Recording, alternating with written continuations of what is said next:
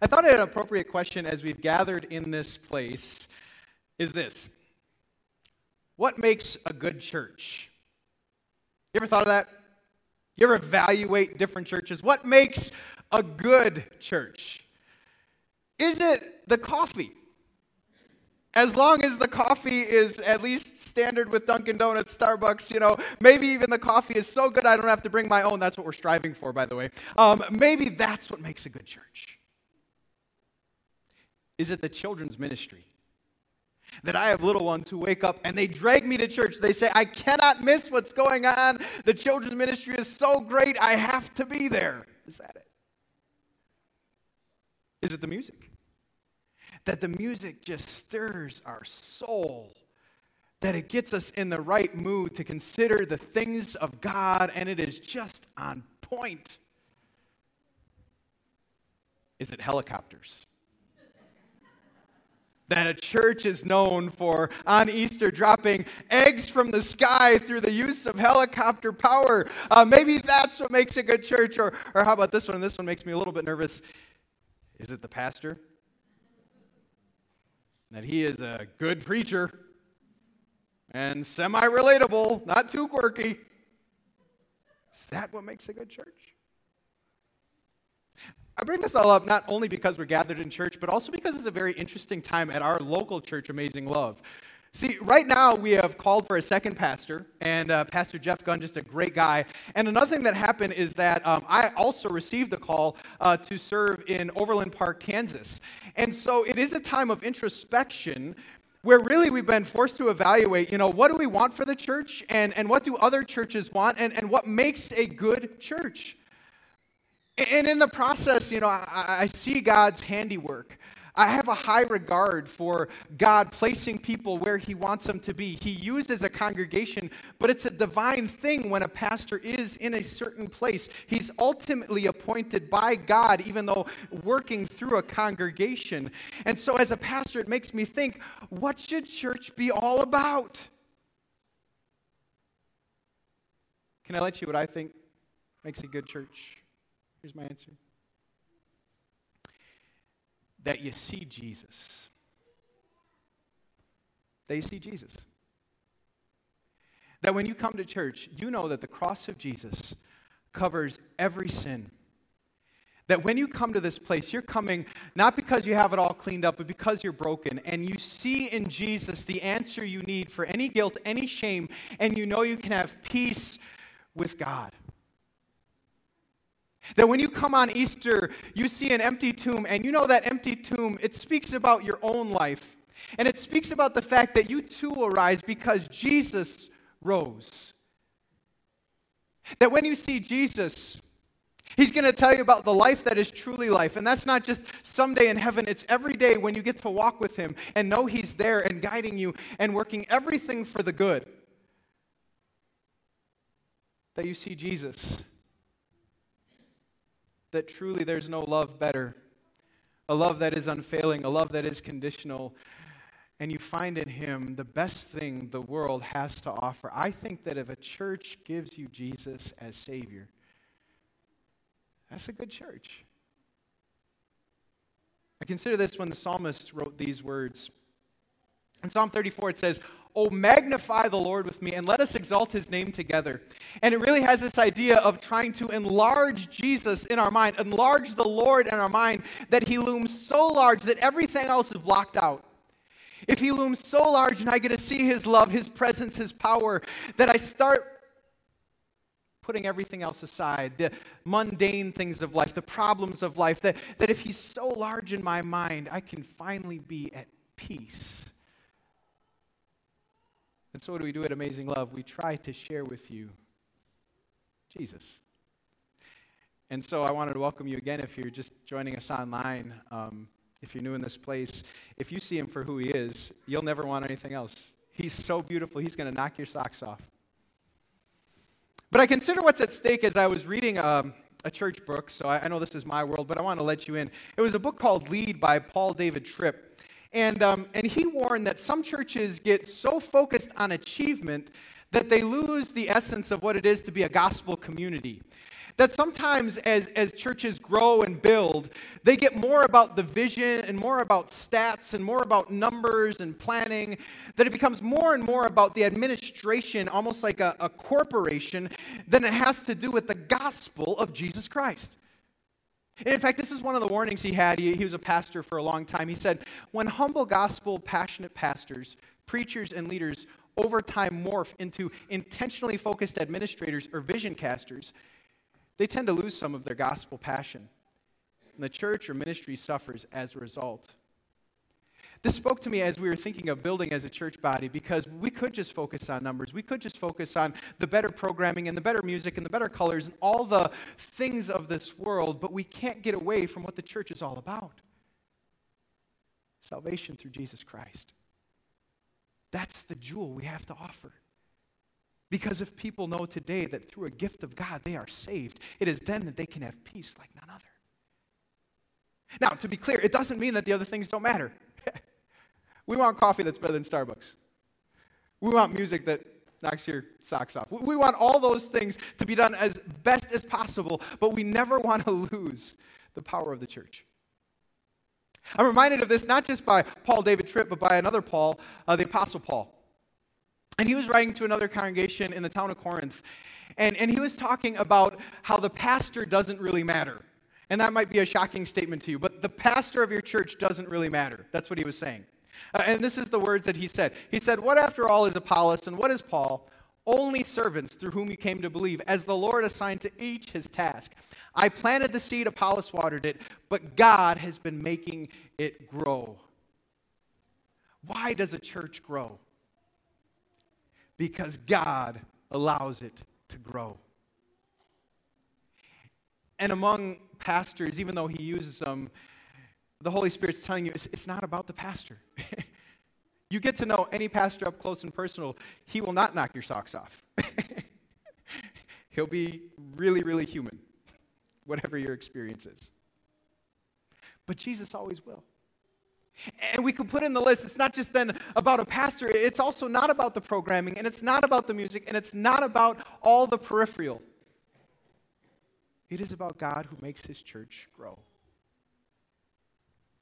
So that's what I want to meditate in these moments today of what then it is to build on Jesus. If you agree with my premise that a good church is all about Jesus, then, then what would a community, what would our lives look like if we just dedicated ourselves to being that type of community and that type of people? And so we're going to hear this uh, based on the words from 1 Peter. Uh, so, Peter, who is changed through the resurrection of Jesus, is going to lead us into this discussion of what it is to build on that chief cornerstone, the church's one foundation. And, and something we do in honor of the Word of God, because we do believe God is speaking, is we just stand as we hear the words of God uh, from 1 Peter. Uh, so here it is. Therefore, rid yourselves of all malice and deceit, hypocrisy, envy, slander of any kind. Like newborn babies, crave pure spiritual milk, so that by it you may grow up in your salvation, now that you have tasted that the Lord is good. As you come to him, the living stone, rejected by humans, but chosen by God and precious to Him, you also, like living stones, are being built into a spiritual house to be a holy priesthood, offering spiritual sacrifices acceptable to God through Jesus Christ. For in Scripture it says, See, I lay a stone in Zion, a chosen and precious cornerstone, and the one who trusts in him will never be put to shame. Now, to you who believe this stone is precious, but to those who do not believe, the stone the builders rejected has become the cornerstone, and a stone that causes people to stumble, and a rock that makes them fall. They stumble because they disobey the message, which is also what they were destined for. But you, you are a chosen people, a royal priesthood, a holy nation, God's special possession, that you may declare the praises of him who called you out of darkness into his wonderful light. Once you were not a people, but now you are the people of God. Once you had not received mercy, but now you have received mercy. These are powerful words. We could dwell on them for days. Um, before you sit down, though, could you just say out loud or to a neighbor, build on Jesus? Build on Jesus. Thank you so much. Please be seated. So I'm just curious, uh, maybe a raise of hands. Um, how many of you are label readers when you eat something? So you read the label before you put it in your body. And, and, and there, there are many reasons to do that, right? Um, one of the reasons is for caloric intake. You know, if you've ever been part of Weight Watchers or, you know, trying to, you know, see how many calories you're taking in, um, you, you, read how many calories. I'm always surprised at a bag of, of candy. I really love, like, uh, peach gummies. And, and, like, there's six serving sizes in that bag. And I'm like, oh, man, I, I wish it was like two because they're delicious. And I eat the whole bag. But anyway. Um, some of you might not just do it for calories, but you do it because you're wondering about clean eating. And you've learned about clean eating, that clean eating is uh, eating chicken because chicken is chicken, and apples because apples are apples. But soda and uh, microwave dinners um, have all these chemicals in them.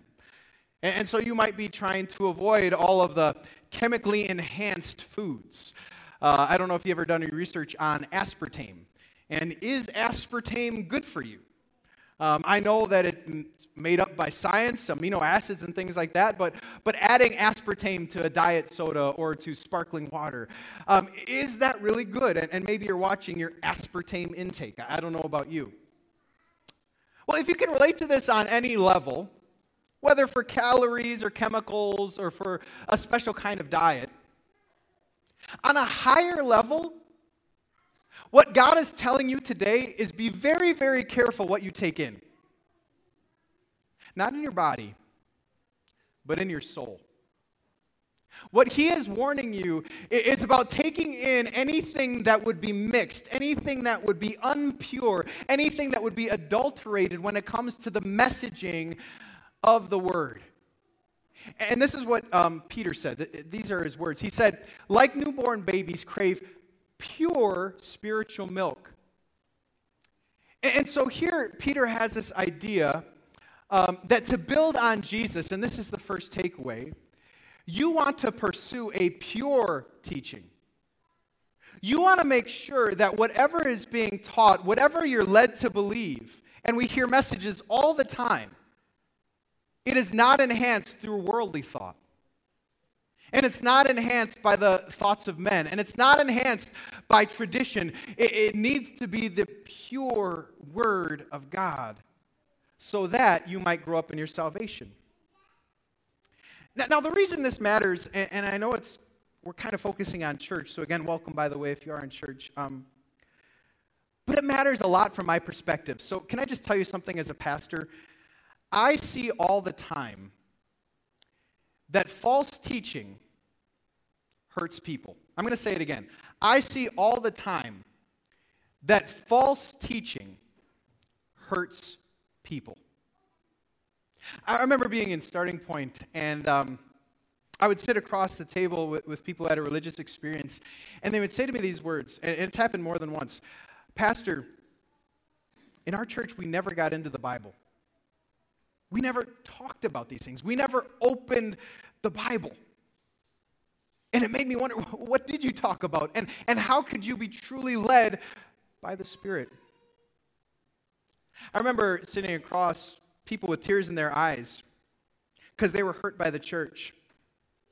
And they would tell me in our church, they looked at our tax statements and, and from our adjusted gross income, they put 10% and they basically handed us a bill and made us feel like this is our responsibility. This is the bill that we got for being in the church of God.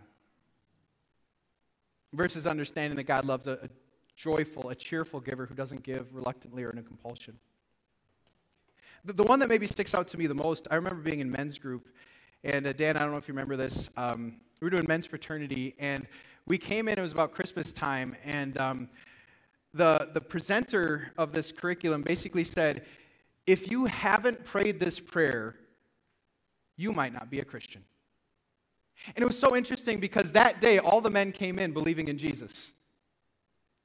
But that one word was enough to make them pause and ask, well, maybe I'm not a believer because I'm not sure I've ever prayed that prayer. Let me say it again false teaching hurts people. And it's going on all the time. There are, there are churches, and we're not any better, we're just trying to pursue God, but there are churches who don't call sin sin, and that hurts people. There are churches that say, believe your feelings and your experience over the revealed word of God, and that hurts people and leads them astray. And so Peter says, pursue the pure teaching, unadulterated. You know, I was thinking of an analogy, um, talking about food, and I was thinking of what it was to go to a restaurant. And, and, and let's say that you love everything about this restaurant. You love the style, it, it, it's 2021. You love the customer service, and they treat you like family. You love the food, and every dish you had was excellent. I mean, as tasty as possible. And yet, at this restaurant, there's a bit of poison in the food. And because of that bit of poison, you get a little bit sick. And as you continue to go back, you get a little sicker as the poison builds up in your system. But you keep going back because you, you love, again, the ambiance and you love how you're treated, and it tastes so good. But you're getting sicker each time. Would you go to the restaurant that you know serves you poison and is making you sick? Anyone sound like a good idea? Can you track with me today, just from a pastoral lens? We live in a culture that says, as long as the church has the peripheral, as long as the ambiance is good and they treat me like family and, and everything tastes really good, at least in that moment, I can put up with a little bit of poison. I can put up with a little bit of false teaching because, eh. But what I see is that over time, what happens is that Christians slowly get sick, and sometimes without even knowing it. And so pursue pure teaching. But the question you might have for me as pastor is Pastor, this all sounds good, and, and of course I don't want to ingest any poison, but how do I do that? it's a really good question. It's a really good question. And we actually have modeled in the New Testament examples for how to do that. Our examples are from Berea, the Berean Christians. And look at what it says about the Christians in Berea. It said, The Berean Jews were of more noble character than those in Thessalonica, for they received the message with great eagerness and examined scriptures every day to see if what Paul said was true.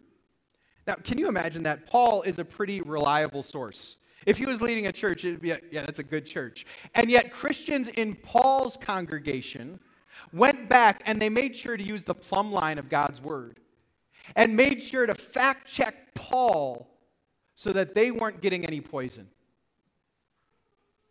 What this means is that we are never done learning the Word of God. We are never done reading the Word of God, investigating that whatever we're taking in is from Him and not the world, and not the traditions, and not just man speak.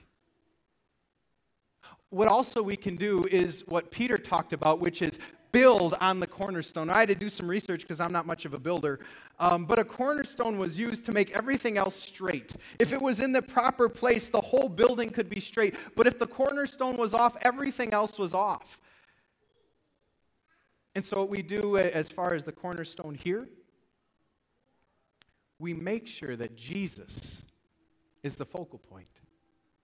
He's the one, the Word made flesh, that makes everything else straight. But as we continue into the words of Peter, there is a beautiful promise. This promise that if you build on Jesus and if you sink this truth in your soul, it is so um, peace giving. It is so great, so phenomenal. Uh, so I want to share that with you. And, and to set it up, um, I was listening to a devotion this past week. I shared it on my Facebook page. It's by Time of Grace Ministry. And by the way, if you're ever looking for like good personal devotions, uh, this Your Time of Grace Ministry is so great. Uh, a way to hear devotions. And, and I, I love this devotion probably because they were talking about movies. And uh, he was referencing Back to the Future 2. Uh, who, who's seen Back to the Future 2? Who likes Back to the Future 2? Yeah, yeah. and he was referencing this fact that um, in the movie, there's a man named Biff um, who got a sports almanac, went back in time using a sports almanac from the future to bet on games. And because he had that almanac from the future, he became very powerful, he became very rich, because everything he bet on, he won. And you consider what it was to be Biff going back, watching those games, it didn't matter how many points the team was up by. He knows, as bad as it looks, who wins the game. He knows the outcome. And I love this because, Christian, do know that God has given you an almanac? He has given you something that tells you how it's going to work out. In fact, one of the, the great words that we see in this lesson is from Peter when he says, See, I lay a stone in Zion, a chosen precious cornerstone, and the one who trusts in him will never be put to shame. The almanac, so to speak, is trust in Jesus. And if you live your lives trusting in his word, trusting in his promises, banking on him, this is what he says you win. And it doesn't matter how the devil makes it look. It doesn't matter how weak you feel. If you have stepped out in faith, it's going to work out. And so here's the next takeaway to build on Jesus is to believe that acts of faith work out. And I guess that's so important because I don't know if you've ever lived in fear of the naysayers or those who say, I told you so. Have you ever been reluctant to move in a relationship or buying a house or a car because you're afraid of mom or dad or a friend saying, I told you so? I brought up the NFL draft, and, and if you're a Bears fan and you go back to, you know, Trubisky versus Mahomes, I, wonder if there are any I told you soers going on, right? Who, who thought they had the crystal ball, right? And, and it can make us very trepidatious to do anything, because what if we're wrong? But what I find is that when it comes to the future and living in faith to God, what people will say is not, I told you so. No, they'll ask, How did you know? When, when you did that, how did you know it was going to work out? How did you know that, that you were going to go there and do that thing and, and that God was. How did you know? But, but this is how I think it works. I think God invites us to have faith go first. So, so when it comes to, to finances, I know there are many people who maybe hear a message on giving to God. And, and maybe they haven't trusted God with their wealth before, or maybe they haven't been completely generous and they're hearing, no, it's going to work out if you're generous. He, he, he, he knows how to provide. You can't outgive the giver. And, and, and what he'll allow you to do is to have your faith go first. He, he won't always project how it's going to work out. He, he's going to invite you to trust him so that you can see he can provide. What, what this means if you're in a relationship, maybe it's with friends or people or a significant other, he's going to let you pursue and honor him in your relationships. Whether it be by trying to find a Christian spouse or friends, and all along the way, as the world maybe laughs at you for Christian values, as the world, um, yeah, doesn't understand the choices you make, as you seek to honor God, He can work that out. He can work that out. When it comes to the future, and, and wondering, you know, will this move for me? Seeking first the kingdom and His righteousness. Will it work out? Will I, will I still have all that I need? Will I have the strength that I need? Will I have the finances that I need? How, how will it work out? He invites you to let your faith go first. But then he promises that it's going to work out. That you're going to be like Biff holding the almanac.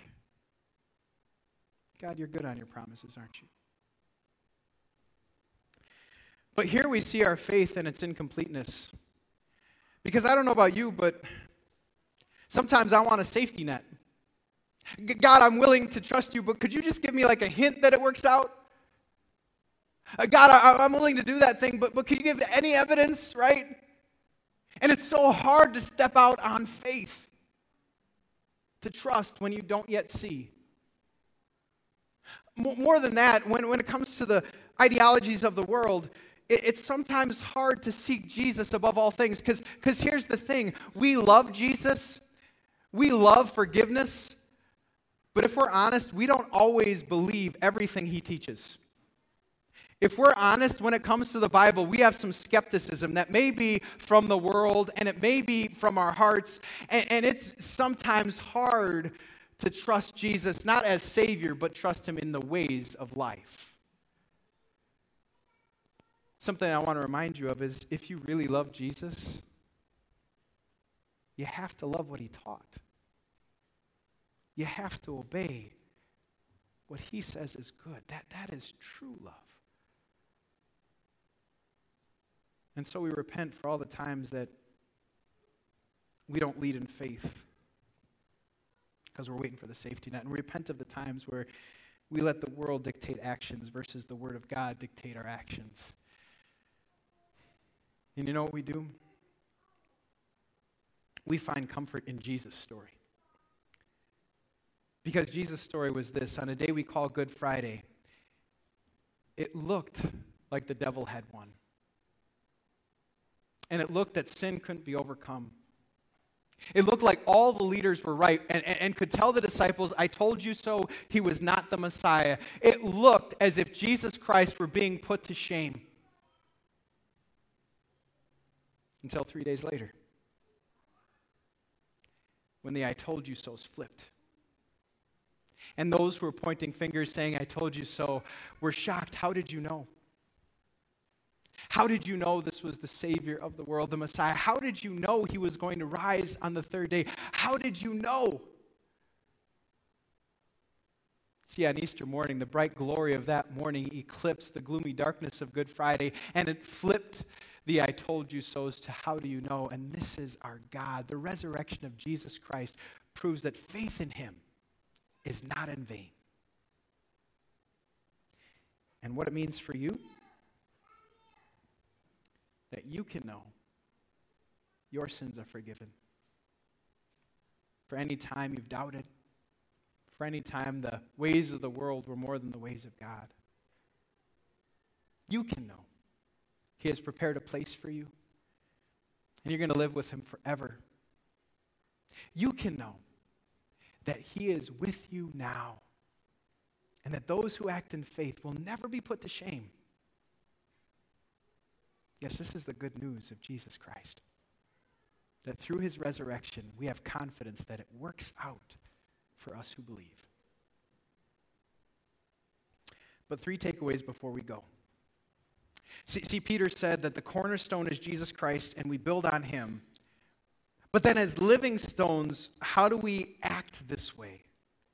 And so, the, the three takeaways are this. The first one is I think that as I'm built on Jesus, one of the things I do is I bring repentance. That, that's what I can bring in response to Jesus. I bring a repentant heart. Um, in the Old Testament, they would bring bulls and goats and doves and they would slaughter them. I'm glad we don't have to do that. But we have learned what we can bring God through the words of the psalmist. In the Psalms, it say this My sacrifice, O God, is a broken spirit. A broken and contrite heart, God, you will not despise. When you come to the church of God and you just confess that you need forgiveness, you prop up the glory and beauty of the cross and Jesus Christ all the more. When you cry out to heaven, help, our helper loves to answer and give what we need, and that is God glorifying. So we come together constantly as people who prop up the name of Jesus by just giving our repentance. In fact, Martin Luther, his first of the 95 Theses, said this. He said, When our Lord and Master Jesus Christ said, Repent, he willed the entire life of believers to be one of repentance. That we are going to continually be refined as we're struck by the, the sorrow of our sin, as we trust we're forgiven, but as we ask, Spirit, empower me to be changed. Spirit, empower me to do it differently. That's building on Jesus. The second takeaway because I'm built on Jesus, I will bring praise. How many of you parents like it when your children complain? We even have phrases to combat that, don't we? At dinner time, have you ever heard this one? You get what you get and you. Yep, right, right. Because we don't want to hear those complaints. um, I grew up when children were in Africa and they needed the food that we had there, and you know, you know what I'm talking about, right? And, and, and what about this in a company? Um, you ever have a managerial position where you work with a bunch of complainers who don't want to do their jobs? How fun is that? Super fun? Super fun times? I bring this up because it's so relatable to us. Like, we all nod our heads and we're like, yeah, yeah, yeah I, I really don't like that. So, do you know we have a manager in heaven?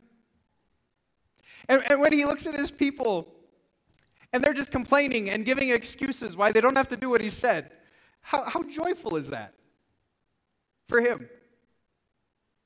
In fact, I, I was considering this as I was reading through the Bible again in Exodus, and, and what always strikes me in Exodus is how much the children of Israel were complainers. They were just brought out of slavery. God is feeding them with manna from heaven and quail, and, and, and they wish that they could go back to being slaves.